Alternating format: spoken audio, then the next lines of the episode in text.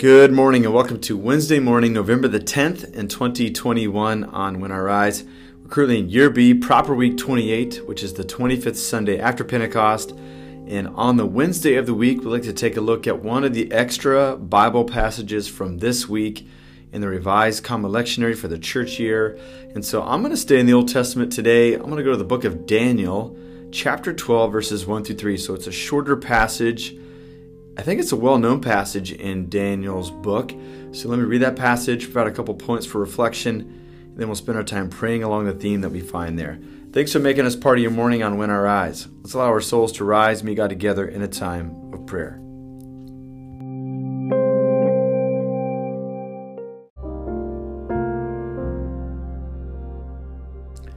Daniel chapter 12, verses 1 through 3. At that time, Michael, the archangel, who stands guard over your nation, will arise.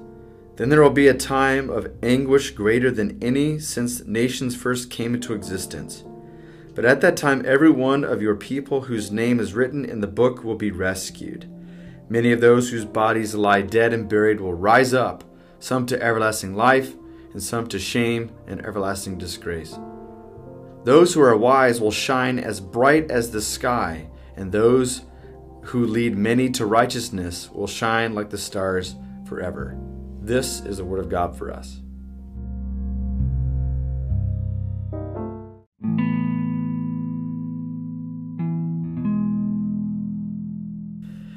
The book of Daniel is unique book, and I think if you read it from you know beginning to end in one sitting or a couple sittings, you would kind of get this flavor about it. I think Daniel can be cut in half. The first half of Daniel's book is about the events are in and around Daniel's life, uh, a couple different empires and administrations and things that have happened through this one towering figure, Daniel, right?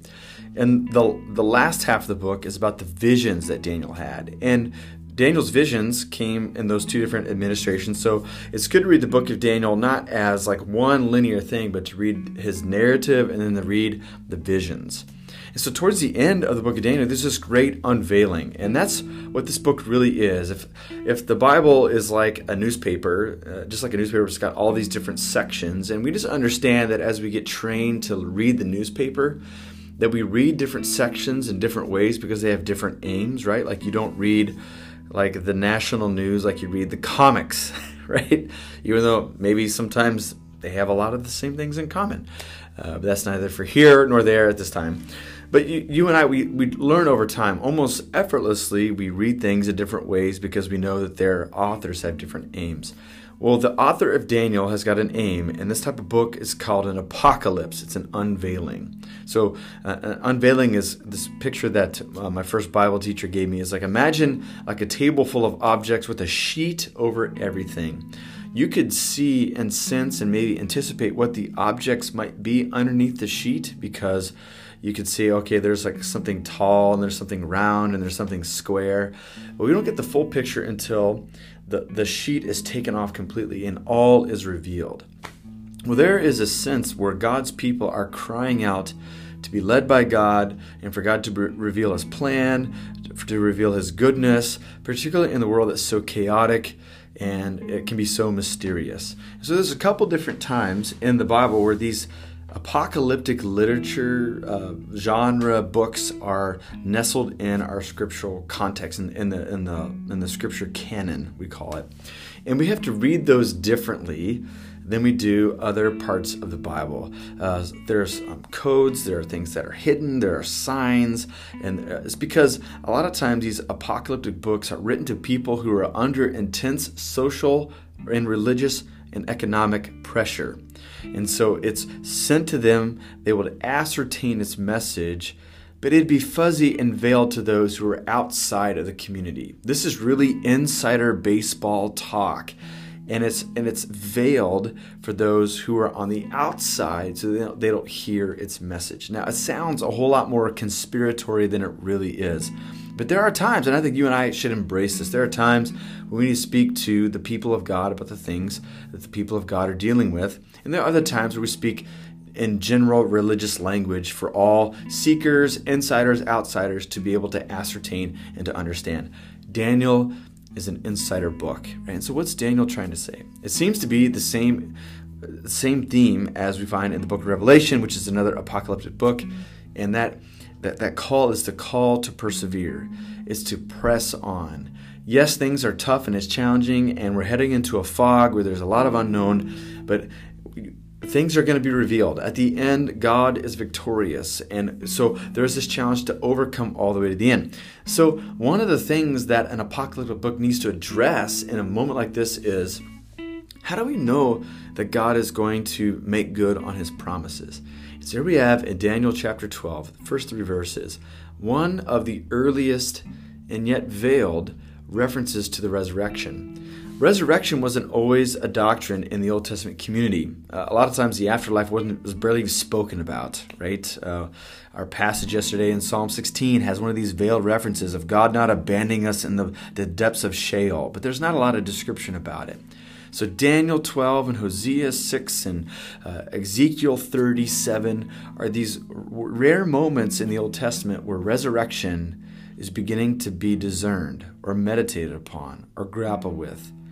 But it, it's being grappled with later in the Old Testament period because there are questions emerging from the believing community. How is God going to redeem us, particularly those of us who were faithful all the way to the end? Did our life count? Did it matter? And so here, Daniel's message from the angel, it, would have uh, encouraged and it would have upheld those in this day. That God would not abandon you in the grave, but He'd vindicate you from the grave and you would stand in glorious victory with him at the end of the age, at the end of all things. And that's a message for us too, because just like Daniel and his acolytes and those who read his message, we have the same inner turmoil. Do I continue to live out my faith when the future is so uncertain, when I can't see the finish line, when there's all these stunning pressures that take great nuance to try to articulate. And there's disagreements even among the faithful about what all events mean in the current day. Like, how do I continue to move forward into this dense fog of the future of the unknown? And so Daniel gives us this great promise persevere, endure all the way to the end, and God will not abandon you. I don't know if we knew much more than that. And I don't know why there's this fascination, particularly in like a developed country like the United States, about what is the end going to be like and what is heaven going to be like and who's going to be there and who's not going to be there.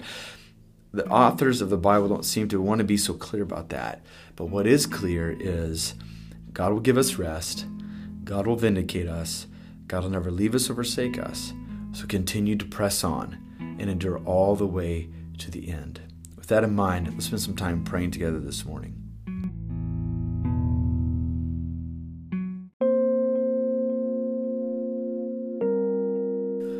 Father, Son, and Holy Spirit, we thank you that we can endure all the way to the end, not just because there is a prize of our faith, the reward of our faith and salvation at the end, but because you're with us. And we thank you, Holy Spirit, uh, that you are with us, you comfort us uh, in low moments, you give us the words to say when we're asked questions about our faith, you empower us for gifts of ministry, you're reforming our character with the fruit of the Spirit so that we can live the life of Christ to its fullness. So, God, I thank you that uh, we can cling to the idea that you've given us everything for life and godliness today, and you are going to prepare a place for us at the end. And so, God, we all wake up to a world that's confused and mixed up and is uh, so full of so many mysteries. And we have mysteries within. We have urgings and longings that have yet come under the lordship of Christ. Uh, we have shame from our past. Uh, we second guess ourselves. We have inner critics that taunt us day after day. And so it is awful hard for us to calculate how do I make the next faithful step forward? So, God, I think that you have not abandoned us now, but you uh, reveal yourself to us now. You draw close to us now. And so I pray that you draw close to us today. We'd feel your comfort, that we'd be empowered by your spirit, and that we would be empowered by your grace to take the next faithful step in front of us. So, God, be with us today. Allow us to hear your voice clearly so that we can obey you and be faithful. I ask all these things in Jesus' name. Amen.